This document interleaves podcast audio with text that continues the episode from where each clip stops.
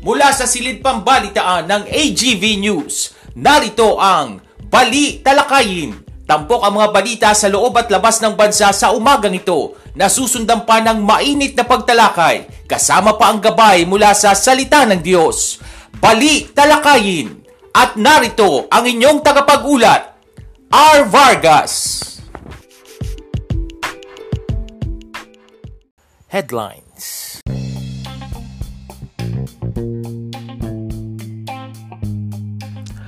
Sa ulo ng mga balita, COVID surge nalalapit na ayon kay Secretary Galvez.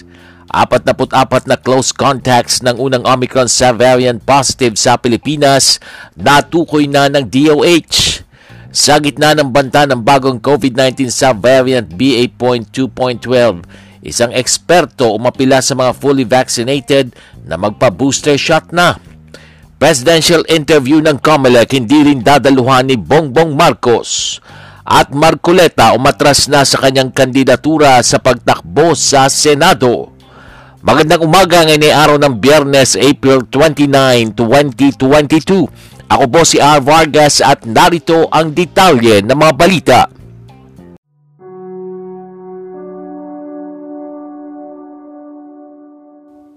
Update on COVID.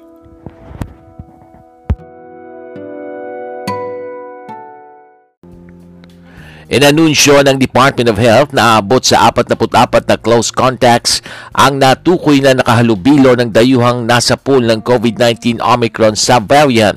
Nauna nang kinumpirma ng DOH nitong Miyerkules ang kauna-unahang pagkakadetect sa Pilipinas ng BA.2112 subvariant ng Omicron sa Baguio City. Nagpositibo sa nasabing subvariant ang 52 taong gulang na babaeng dayuhan mula sa Finland na bumisita sa isang universidad sa Quezon City at nagtungo sa Baguio para magsagawa ng mga seminar. Sa anunsyo ng DOH, sa 44 na close contacts, nagmula ang siyam dito sa Quezon City, lima sa Benguet, at 30 sa sinakyang eroplano na papuntang Maynila. Pero ayon sa epidemiology nurse sa DOH Cordillera na si Karen Lonogan, gumaling na ang ginang at nakabalik na sa kanyang bansa. Samantala, Nagbabalang isang infectious disease specialist na ang mabagal na booster uptake ay maaaring magdulot ng panibagong pag-akyat ng COVID-19 infection sa bansa sa gitna ng banta ng bagong sublineage ng Omicron.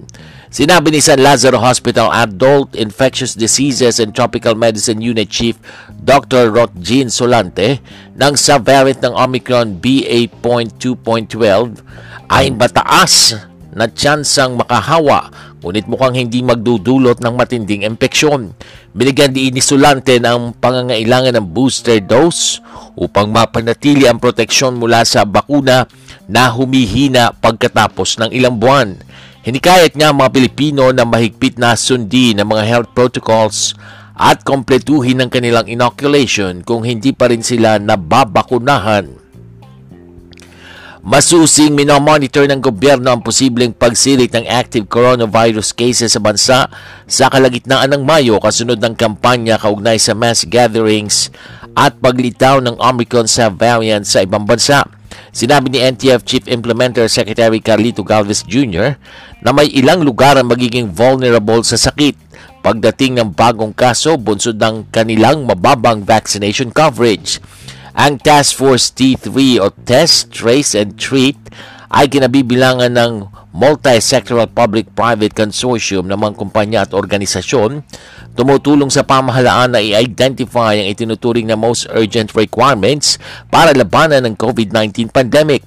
Sinabi ni Galvez ng Omicron sub-lineage BA.4 at BA.5 variants na kamakailan lamang na na-monitor sa South Africa at Europa ay kapwa ay dineklara ng health experts bilang variant of concerns na posibleng magdulot ng global economic downturn at matinding travel restrictions.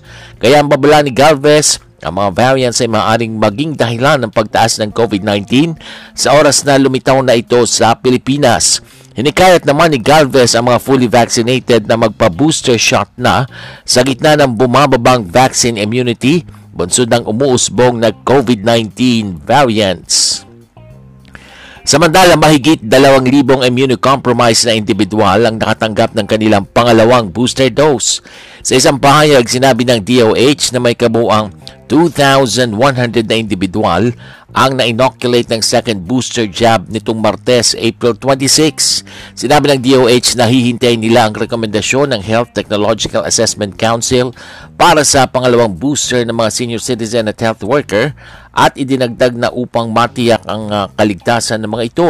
Batay sa pinakahuling datos ng pababakuna mula sa NVOC, mayroong 51,476,898 na individual ang kwalipikado na sa booster doses kung saan 13,043,715 o 25.34% ang naibigay noong April 26 nang matanggap nila ang kanilang unang booster.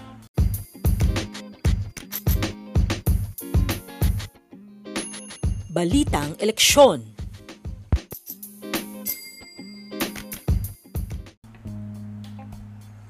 Nakatakda ng sirain ng Commission on Elections ang mga nadiskubreng depektibong balota na gagamitin sana para sa automated election system sa Mayo 9.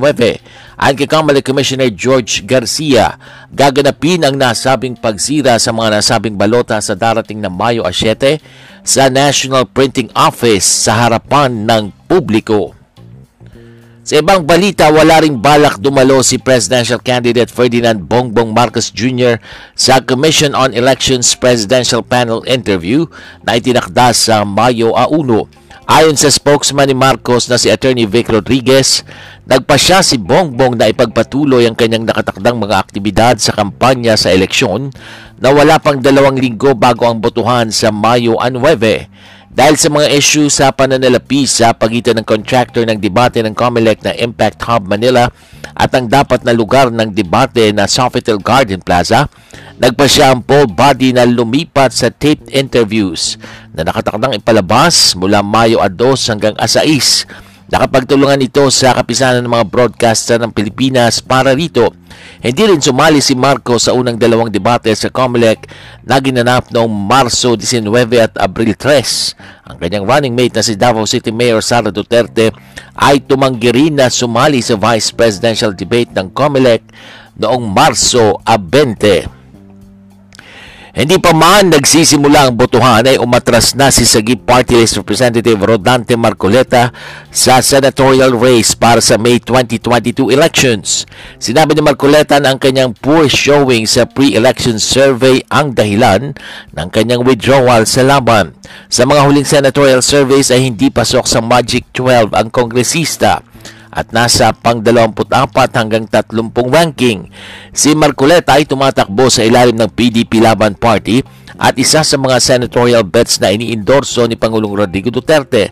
Tinanggap na ng Commission on Elections ang pag-withdraw ni Marcoleta at sinabi ni Kamala Commissioner George Garcia na ang lahat na matatanggap ng boto ng kongresista sa mismong araw ng eleksyon ay ituturing ng stray votes. Naging matunog ang pangalan ni Marcoleta matapos ang kanyang pangangampanya para hindi mabigyan ng prangkisa ang ABS-CBN. Dinagdagan pa ng Commission on Elections ang honoraria ng mga gurong magsisilbi sa mismong araw ng eleksyon. Ayon kay Kamala Commissioner George Garcia mula sa dating 8,000 pesos ay magiging 10,000 piso na ang halagang matatanggap ng mga electoral board chairpersons habang nagkakahalaga naman ng 8,000 piso ang matatanggap ng mga electoral board members mula sa dating 6,000. Aminado si Garcia na ang naturang mga halaga ay sapat lamang bilang pambayad sa income tax na ikakaltas naman sa kikitain ng mga guro. Paliwanag niya kahit na gustuhin man daw kasi ng COMELEC na huwag nang patawan pa ng buwis ang honoraria ng mga ito ay wala silang magagawa sa oras na hindi ito pahintulutan ng Bureau of Internal Revenue dahil labas na ito sa kanilang jurisdiction. Sa ibang balita, hinimok ni Presidential Candidate Senator Manny Pacquiao ang Commission on Elections na magpasya bago ang halalan sa Mayo 9 kung aling paksyon ng ruling party ng PDP laban ang kikilalanin. Gayun pa man, idinagdag ni Pacquiao na may pagdududa na gagawin ng poll body ang naturang hakbang bago ang Mayo 9. Dalawang paksyon ng PDP laban ang nag-aagawa ng pagkilala sa COMELEC. Isa sa pamuno ni Energy Secretary Alfonso Cusi at ni Pangulong Rodrigo Duterte at isa pa ni Senator Aquilino Coco Pimentel at Pacquiao. Noong September 2021, nagsampa ng petisyon ng paksyon ng Cusi sa poll body para ideklarang illegal na kinatawan ng partido sina Pacquiao at Pimentel. Iginit naman ni Pacquiao na sila ang lehitimong PDP Laban Group sa ibang balita, nanindigan ng Department of Labor and Employment na hindi pa naaalis ang deployment ban para sa mga bagong upahang manggagawa na patungo sa Saudi Arabia. Taliwas sa bagong utos na inilabas ni Migrant Workers Secretary Abdullah Mamao. Sa isang memorandum, sinabi ni Labor Secretary Sylvester Bello III na ang lahat ng labor offices sa bansa at ang Philippine Overseas Employment Administration ay nasa ilalim pa rin ng direktang pangangasiwa ng dole. Sinabi ng labor chief na lahat ng ahensya ay mananatili sa status quo sa mga tuntunin ng kanilang pang-araw-araw na operasyon. Sa ibang pangyayari, aminado si Pangulong Rodrigo Duterte na nagkamali ito nang ipangako niyang kaya niyang tapusin ang problema ng ilegal na droga sa bansa sa loob ng tatlo hanggang anim na buwan. Ayon kay Pangulong Duterte, pagkaupo niya sa Malacanang, ay doon niya napagtantong hindi pala kakayanin na linisin ang drugs. Posible manong napayabang lamang siya noong panahon ng pangangampanya. Paliwanag ni Duterte, hindi niya raw inaasahan na mayroon palang mga matataas na opisyal ang mismong sangkot pa sa illegal na droga, kabilang narito ang anim na mga general ng PNP.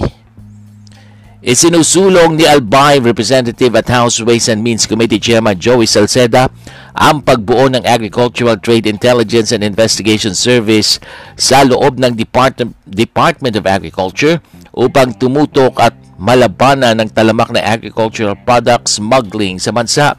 Sa isang liham ni Salceda kina DA Secretary William Dar at DA Undersecretary Fermin Adriano, Sinabi nito na dapat mayroong police power ang itatatag na ATIIS. Inatasan din ito ang dalawa na magsumite ng proposed measure ukol sa panukala. Ang hakbang ni Salceda ay kasunod ng report na nasa 300 bilyong pisong palm oil products ang illegal na naipasok sa bansa matapos ideklara ito bilang crude palm oil na para sa mga hayop kaya walang ipinato na value added tax. Naniniwala si Salceda na kung mayroong isang intelligence service sa Department of Agriculture ay mas mapapadali ang pagsasagawa ng investigasyon sa ganitong mga insidente. Sa ibaing dagat, binatikos ng European Union ang limang taong pagkakakulong na ibinigay ng Junta Court ng Myanmar sa pinatalsik na civilian leader na si Aung San Suu Kyi sa isang political motivated trial. Si Suu Kyi ay nasa kustodiya ng militar mula nang mangyari ang kudita noong nakarang taon na nagpatalsik sa kanyang pamahalaan. Hinatulan siya nitong Miyerkules dahil sa amonoy katiwalian bilang bahagi ng sandamakmak na kasong kriminal na maaring magpakulong sa kanya ng ilang dekada.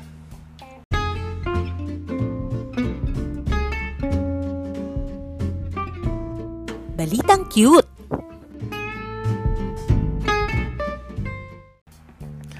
Sa panahon ngayon dito sa atin ay lubhang mahalaga ang pagtitipid ng tubig dahil ngayon ay panahon ng tag-init at bumababa ang level ng tubig sa mga water reservoir.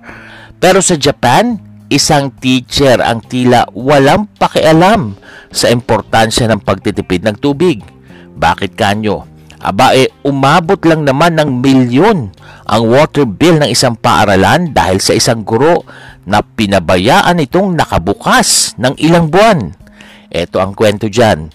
Umabot ng mahigit isang milyong piso ang bill sa tubig ng isang paaralan sa Yokosuka, Kinagawa Prefecture sa bansang Japan dahil nga sa pinabayaang bukas na gripo. At yun na nga, ang isang guro ng nasabing eskwelahan ang itinuturong salarin makaraang hayaan itong nakabukas ang gripo na nagsusupply ng tubig sa swimming pool. Naniniwala kasi itong si ma'am na ang pagpapanatili ng fresh and flowing water sa pool ng paaralan ay makatutulong upang makaiwas sa COVID-19 at hindi pamugaran ng virus ang swimming pool. Kaya Iniwan niyang nakabukas at patuloy lang sa paglagaslas ang tubig sa gripo mula buwan ng Hunyo hanggang Setyembre nitong nakaraang 2021. At dahil sa insidente, tinatayang aabot sa 4,000 tons ng tubig ang nasayang habang umabot naman sa 3.5 million yen o katumbas ng 1.4 milyong piso ang halaga ng water bill na pinababayaran sa paaralan. At dahil sa pangyayaring ito, humingi ng paumanhin ang pamunuan ng paaralan sa buong komunidad ng Yokosuka dahil sa financial damage na idinulot ng insidente. Samantala, pinagbabayad naman ng guro ng kalahati ng nasabing water bill. Sana buo na ang bayaran ni Mama no. At yan ang mga tampok na balita sa umagang ito. Ako po si R. Vargas. Samantala, wag po kayong bibitiw dahil magbabalik pa ang balita lakayin makalipas ang ilang paalala.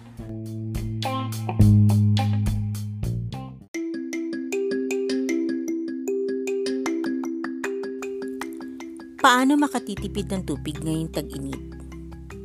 Isara ang gripo habang nagsasabon ng kamay, nagsisipilyo, nag-aahit, kahit pa kung nagsasabon o nagsashampoo habang naliligo.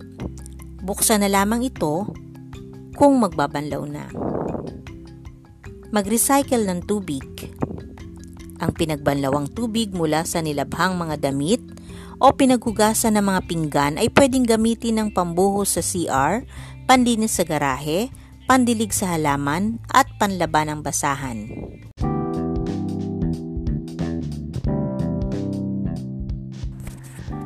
Good morning! Thank God it's Friday. Today is Friday nga po, April 29, 2022. Happy weekend po sa inyong lahat. Welcome po sa ating programang Balita Lakayin, isang podcast na napapakinggan sa pamagitan ng Anchor.fm, ganun din po sa Spotify. Ako po ang inyong lingkod, R. Vargas. Nako, meron na lamang po tayong sampung araw, 10 days to go before the May 9, 2022 national and local elections. Handa na po ba kayo sa inyong pagboto? Bago po natin talakayin ang mga bagay na yan, dire-diretso po muna tayo sa ating pa-shoutout sa umagang ito ng Friday. Unang-una na po, shoutout sa aming uh, tiyahin, sa aming uh, auntie, sa aming tita na si Varsily Vargas. Uh, kung aming tawagin ay si Mama Tits. Kumusta ka Mama Tits? Kumusta po kayo? Nako, eh, happy listening po. Pagaling po kayo. Patuloy namin kayong pinagpe-pray at magpalakas kayo. At shout out din sa ating uh, isa sa mga regular na tagapakinig, taga-subaybay, si Melbourne Atanasio. Yes, Melbourne, we are praying for your father, si Uncle Mel. Nawa ay uh, tuluyan na siyang pagalingin ng ating Panginoon. May awa ang Diyos, ano ha? At syempre, shout out din, happy listening kay Ate Cecil Anunciacion ng Texas, USA. Ganon din sa kanyang buong pamilya kay Kuya Ame. Ganon din sa kanilang mga anak na si Pauline June at si Julian May. Nawa ay nasa maayos kayong kondisyon dyan sa Texas, USA. At ganun din po sa iba pa nating mga regular listeners na patuloy na nakikinig hindi lamang dito sa Pilipinas kundi sa iba't ibang panig ng mundo. Dahil tayo ay uh, online ano? Tayo ay internet radio isang podcast.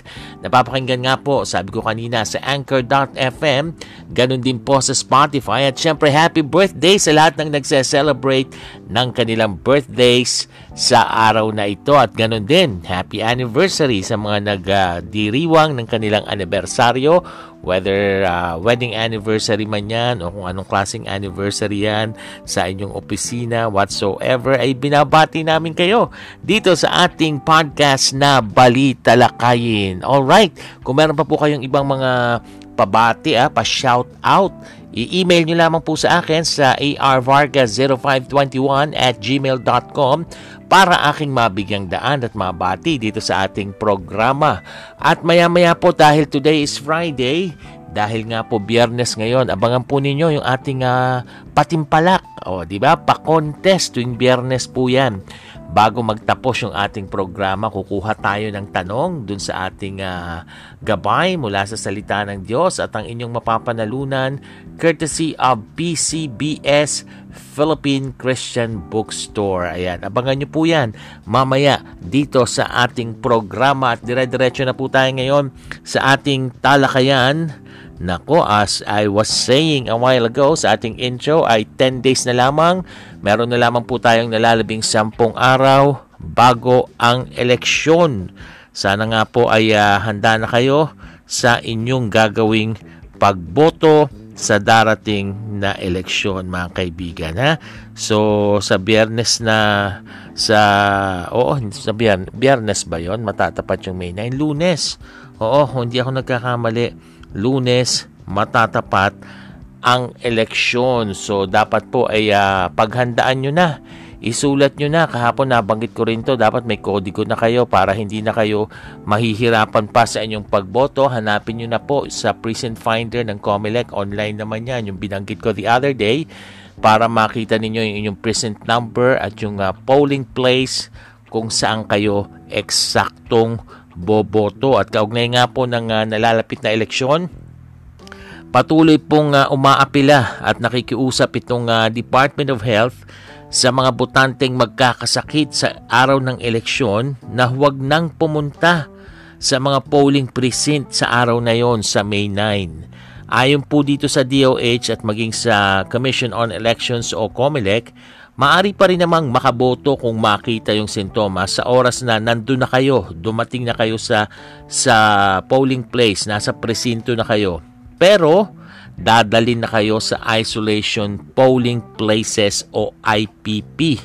Ayon po dito kay Comelec Commissioner George Garcia, kung sakaling ang isang botante makitaan ng uh, temperatura na 37.5 degrees Celsius o mas mataas pa, Nako eh after 5 minutes, pagpapahingahin muna kayo after 5 minutes, kukunan uli kayo ng uh, temperature check ng temperatura at kung makita po na ang temperature nyo ay mataas pa rin, 37.5 pa rin o mas mataas pa, yung po botante mismo na may ganitong temperatura ay sasamahan na, dadalhin na po sa isolation polling place. Ayon nga po kay Commissioner Garcia at meron pong support staff na mga ngasiwa ng pagboto sa venue dun sa isolation place nung uh, may lagnat na botante. Doon po sa loob ng IPP, meron pong uh, yun na nga po IPP support staff na tutulong sa inyo at uh, doon po sa mga may uh, sintomas, nilinaw po nitong si Garcia kung yung kukuha po ng temperature check, maganda sabihin na ninyo kaagad kung kayo ay may nararamdaman na sa inyong katawan para masamahan na kayo sa isolation polling precinct para makaboto. Pero bago pa kayo bumoto, kung makita ninyong matindi na yung pakiramdam ninyo, wag na raw pong dumiretso sa mga voting center, sa mga polling precinct dahil baka makahawa pa kayo eh, no? So, panatilihin po nating malusog yung ating katawan. Sayang naman yung ating mga iboboto pag nangyari yun, ano? So, mag uh, uh, let's remain healthy po para pagdating mismo ng eleksyon eh maayos tayong makakaboto. Ayon naman po dito kay uh, Health, Under Health Undersecretary Maria Rosario Vergere. Matapos bumoto, itong uh, merong uh, sintomas, ay i-refer na ng safety officers yung botante sa local government para sa maayos na management ng inyong sintomas. Opo, handa naman daw po ang COMELEC na i-accommodate yung mga may sintomas ng COVID-19 sa mismong araw ng eleksyon. Basta sabi po ng COMELEC, kung kayo ay boboto, uh, siguraduhin ninyong magsuot ng face mask. Huwag na huwag pong kalilimutan yan at sundin ang mga health protocols pagdating po mismo dun sa uh, botohan sa polling place o sa sa presinto na inyong pupuntahan. Dalhin po inyong mga alcohol, dalhin ang inyong mga mga um, sanitizer, di ba? Yung mga ganyang bagay para hindi nalalagay sa sa alanganin ano ha dahil delikado po talaga pag ganyan. So paghandaan po ang ating kalusugan para makaboto ng maayos sa May 9 national at local elections. And by the way po ah, nako, eto, talagang kaiingat po tayo ha. Kasi po, aba eh nakapasok na pala sa bansa ano, napasok na tayo nitong uh, bagong COVID-19 subvariant, itong tinatawag na BA2.12 ng Omicron Opo. Yan po ang uh, sinabi mismo ng uh, uh, gobyerno nitong si si Secretary Galvez. Meron na daw pong na-detect na carrier na bagong COVID-19 variant Omicron BA2.12 mula daw ito sa dayuhang bisita sa isang university sa Baguio City. Gayunman, sinabi po ng uh, Department of Health na nananatili daw pong mababa naman yung infeksyon sa Baguio at Cordillera region pagdating sa COVID-19. Inilarawan po ni Cordillera DOH Epidemiology Nurse Karen Lonogan na yung dayuhan na isang 52-year-old na babae mula po sa bansang Finland na pumunta lang sa Baguio para mag-lecture sa digital loom weaving ang na-detect na carrier po ng nasabing subvariant. Nako po. Ayon kay Lunogan, naklasap, nakaklasipika na daw po itong babaeng ito na taga Finland na dayuhan na nakarecover na at nakabalik na sa kanyang bansa sa Finland mismo.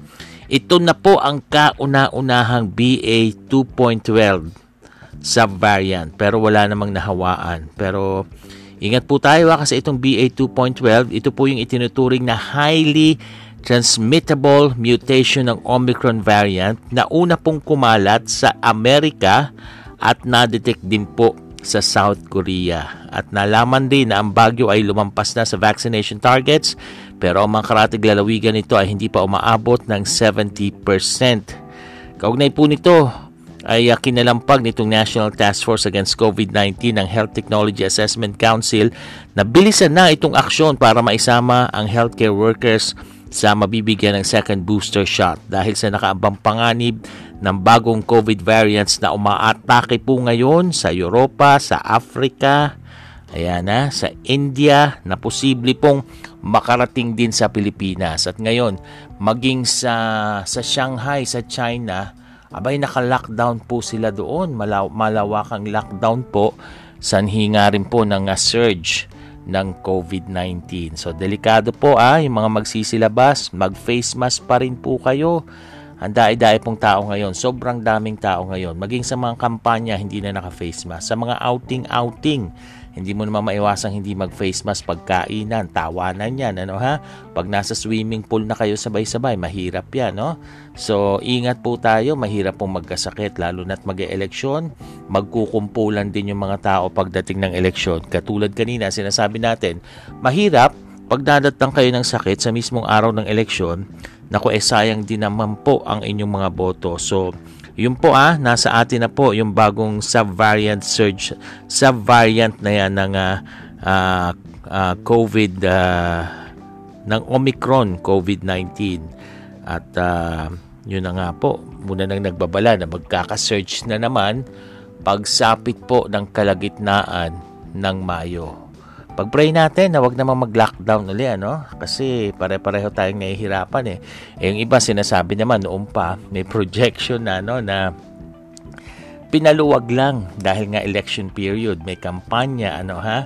Kaya nilagay tayo sa alert level 1. Pero pagtapos daw mismo ng election period, pagtapos mismo ng araw ng halalan sa Mayo 9, doon nga daw po ila-lockdown na. Eh, hindi naman siguro yun ang basihan. Tingnan natin, dahil nga may subvariant ng sinasabi, kasi sa mga kalapit natin, look, kalapit nating mga bansa, eh meron na pong mga surge na nangyayari din naman po. So sana eh wag na, wag na mangyari muli dito sa atin. Mag-ingat po tayo para hindi po tayo pare-parehong na naman malalagay sa alanganin pag nag-lockdown. Eh, ngayon pa lamang po nakakabangon yung ating ekonomiya eh, no?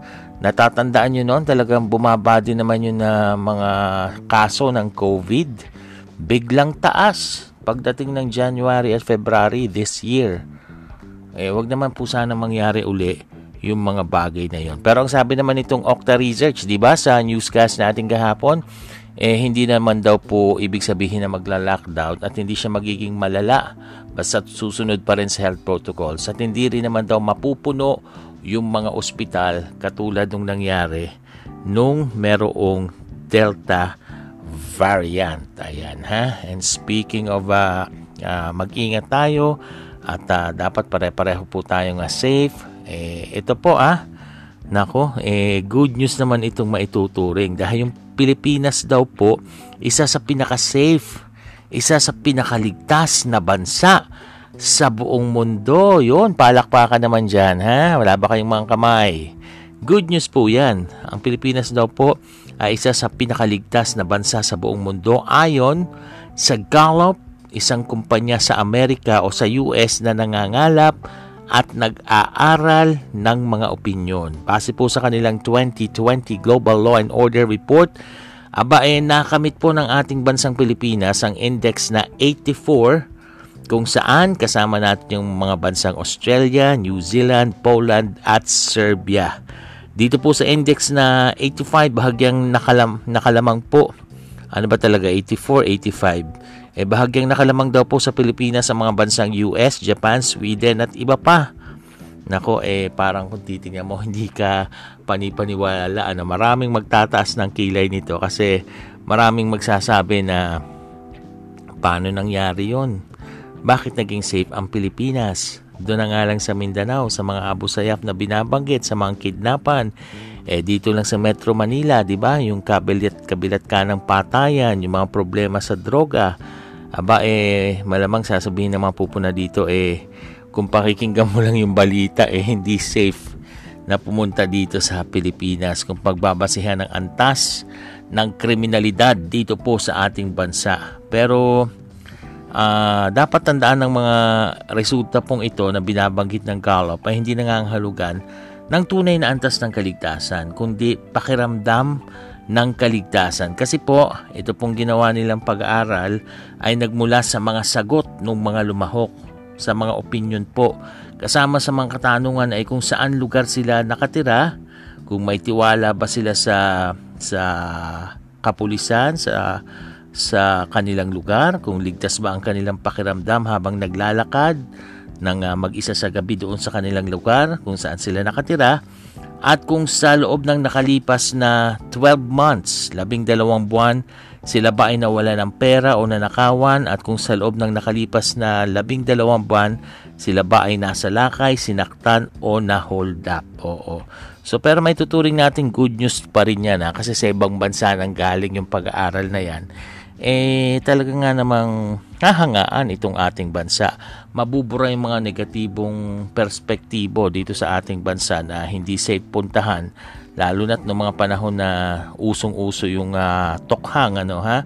Maraming natakot pumunta dito sa Pilipinas. Tsaka nung nauso yung mga uh, kidnapping diyan sa sa Mindanao lalo na yung report ng tungkol sa Abu Sayyaf tapos nagkaroon pa ng Marawi Marawi siege nung mga ilang taon nang nakalipas, eh, mabubura na yon dahil safe nga daw. Isa sa mga safe puntahan ang bansang Pilipinas. Good news po yan, mga kaibigan. Samantala, ito ha, may pagka-showbiz itong susunod nating news pero natutuwa po kasi ako eh. Kilala niyo si Baron Geisler, di po ba? Nako, di ba siya yung sinasabing may bipolar? Oo, naglalasing, nagwawala yung artista. Pero degree holder na po siya ngayon. Opo, tama po ang narinig ninyo. I'm sure nabalitaan ninyo. Kaya nakakatuwa, nakagraduate na po na talagang masasabing it's never too late para ipursu mo ang iyong pangarap sa buhay. Katunayan po niyan, itong si aktor nga po na si Baron Geisler ay nakatapos, gaya ng aking sinasabi, ng theology. Opo, Bachelor of Arts degree in theology, yung pagpapastor Nakatapos po siya ng ganon. Makikita po yung graduation picture sa kanyang Instagram post. Uh, nilagyan niya po ng caption na My journey has reached its goal and opened a way before me. Thank you Lord. O biruin nyo ha.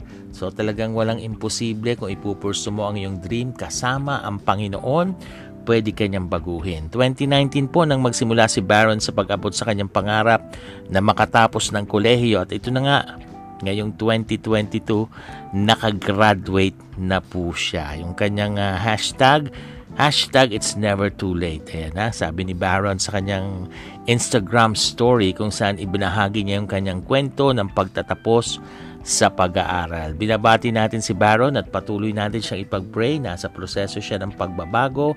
Natulungan siya ng Panginoon na patuloy na maging pagpapala sa maraming tao. Ayan ha.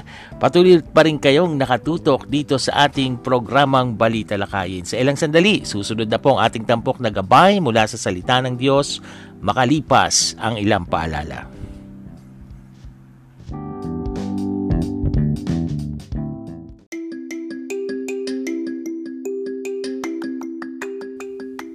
Ngayong nalalapit na ang eleksyon, ano ang mga dapat tandaan sa pagboto sa gitna ng pag-iral ng pandemya? Mananatiling in-person pa rin ang magiging botohan. Ibig sabihin, kailangan pa rin pumunta sa mga voting center para makaboto. Maglalagay ang COMELEC ng health screenings sa mga voting centers. Ipatutupad ng mahigpit ang social distancing kung kaya't babawasan ng tao sa loob ng polling precinct. Magkakaroon ng isolation polling place kung saan pwedeng bumoto ang isang butanteng dumating sa polling center at nagpakita ng simptomas ng COVID-19, gaya ng pagkakaroon ng mataas sa temperatura at pag-ubo. At doon siya pwedeng bumoto. Tandaan, parehong mahalaga ang iyong pagboto para sa kinabukasan ng bansa at iyong kalusugan para hindi mahawa ng COVID-19.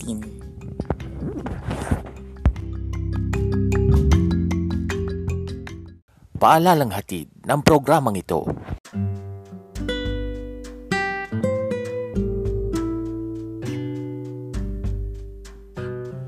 At narito na ang gabay mula sa salita ng Diyos tampok ang pagbubulay-bulay sa kanyang salita.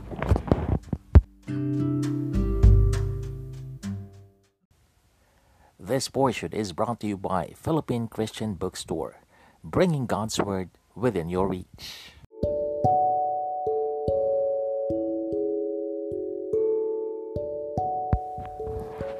Magandang umaga po muli. Patuloy kayong nakatutok dito sa Balita Lakayin. At this point, darako na po tayo sa ating tampok na gabay mula sa salita ng Diyos. Ako pa rin ang inyong kasama, R. Vargas. Meron pong isang bata ang pumunta sa bahay ng isang pastor kung saan ang pastor ay gumagawa ng carpentry work sa kanyang garahe. Nakatayo lang yung bata at matagal na nakatingin sa pastor. Nagtaka yung pastor bakit nakatitig sa kanya ng matagal yung bata. Kaya naman tinanong niya na ito, Boy, gusto mo bang makakita at matuto ng ilang bagay sa pagkakarpintero? Sumagot yung bata, Ay hindi po. Gusto ko lang pong marinig kung anong salita ang lalabas sa bibig ng isang pastor sakaling aksidente niyang mapukpok ng martilyo ang kanyang kamay. Madalas, malalaman natin kung ano talaga tayo sa mga lumalabas na salita sa ating bibig. Maganda man o hindi ang sitwasyon natin sa buhay. Ang sabi sa Galatians chapter 5 verses 22 and 23, But the fruit of the Spirit is love, joy, peace, patience, kindness, goodness, faithfulness, gentleness, and self-control. At dapat sa isang Kristiyano ay nakikita ang mga bagay na ito. Nakikita nga ba sa atin ang mga bagay na to? O nakikita sa atin yung kabaligtaran ng mga ito? Baka sa halip na pag-ibig, e eh punong-puno tayo ng galit. Sa halip na joy, e eh punong-puno tayo ng kalungkutan. Baka sa halip na peace, e eh naliligalig tayo. Baka sa halip na patience, eh mainipin tayo. Baka sa halip na kindness, eh mataas yung pride natin. Baka sa halip na goodness, eh salbahe tayo. Baka sa halip na may self-control, eh sumisigi pa rin tayo sa mga bagay na mali. Baka sa halip na gentleness, ay short ang temper natin. At kung ano-ano pa nakabaliktaran ng fruit of the Holy Spirit. Kung hindi nakikita ang bunga at puro opposite lahat, well, there is something wrong. Again, kung hindi nakikita ang fruit of the Holy Spirit, there is something wrong. Maaring hindi mo pa talaga tinanggap sa buhay mo si Kristo. O maaari sigurong matindi talaga ang struggle mo. Kung matindi ang struggle, hingin mo ang tulong ng Panginoon and for sure, He will help you. Kung talagang kristyano ka, dapat makita ang mga bagay na ito sa buhay mo. Bakit? Dahil a Christian life is a fruit-bearing life. At dahil sabi ng Panginoon sa John 15:18, My true disciples produce much fruit. This brings great glory to my Father. Sabi rin ng Lord sa Matthew chapter 7 verse 20, By their fruits you shall know them. Sa pamagitan ng kanilang bunga, makikilala nyo sila. Anong klasing bunga po ba ang nakikita sa atin ng mga taong nakapaligid sa atin? Tayo po ay manalangin. Aming Diyos, Ama na makapangyarihan sa lahat, tulungan mo nga po na makita sa aming buhay ang bunga ng iyong banal na Espiritu. At tulungan mo kami, Lord, na maging pagpapala sa mga taong nakapaligid sa amin at sa mga nakakasalamuha namin, lalo na sa mga hindi pa nakakakilala sa iyo. Makita ang Kristong buhay na aming ipinapamuhay. Salamat po sa pangalan ng aming Panginoong Heso Kristo. Amen. At sa pagkakataong ito, dumako na po tayo sa ating pa-contest courtesy of BCBS, Philippine Christian Bookstore. Ayan ha. Kung kayo po ay uh, nangangailangan ng inyong mga Bibles, luma ng inyong mga Biblia, o may pagbibigyan kayo ng regalo, Bible man yan, gift items, mga devotional materials, mga inspirational books, aba ay pwedeng pwede po ninyong bisitahin ang pinakamalapit na sangay ng PCBS sa inyong lugar at check meron po sila ng mga bagay na yan. Kahit po yung mga libro na pambata, mga DVBS, pang Sunday School. Meron po niyan. Kompleto po ang Philippine Christian Bookstore. Kaya bisitahin lamang po ninyo. At ito pong ating pa-contest ay courtesy of PCBS kung saan mamimigay po ng uh, booklet na pinamagatang Wisdom for Life yung ating magwawagi sa ating uh, tanong sa umagang ito. Ang akin pong katanungan sa umagang ito ay ilan po yung bunga ng banal na espiritu na binanggit ni Apostol Pablo. Ilan yung bunga ng banal na espiritu na binanggit ni Apostol Pablo. Ayan ha. Yung pong uh, gustong uh, sumali sa ating contest para manalo ng uh, Wisdom for Life booklet ng PCBS, mag-email lamang po yung unang matatanggap kong email arvargas0521 at gmail.com ay makakatanggap po ng uh, booklet na Wisdom for Life. Ganun din po, kung kayo ay uh, mag-send uh, din sa akin, may matatanggap din kayo sa aking uh, uh, Facebook na messenger naman po ng inyong tamang sagot. Ayan ha. So maraming maraming salamat po. I-announce po natin yung winners next week sa Monday na po. Ilan yung bunga ng banal na espiritu na binabanggit na binanggit ni Apostol Pablo. Send nyo po sa aking email arvargas0521 at gmail.com at sa aking messenger na rvargas. Ayan, sa aking Facebook Messenger. At dyan na po nagtatapos ang ating programa sa umagang ito. Kahapon nagkamali ako, sabi ko happy weekend na, no? Kala ko Friday na. Ngayon pa lamang po ang biyernes, kahapon Webes lamang po. So ngayon po talagang happy weekend at uh, enjoy niyo po ang inyong weekend at uh, maghanda po tayo para sa nalalapit na eleksyon. Ako po si R. Vargas, pagpalain po tayong lahat ng ating Diyos. This portion has been brought to you by Philippine Christian Bookstore, bringing God's Word within your reach. This podcast program is open for advertisements and commercials, for blogs and announcements of your upcoming events, and even for political ads at a very low rate. Avail now of this promo. You may contact 0920 745 for details or send your queries to arvargas0521 at gmail.com.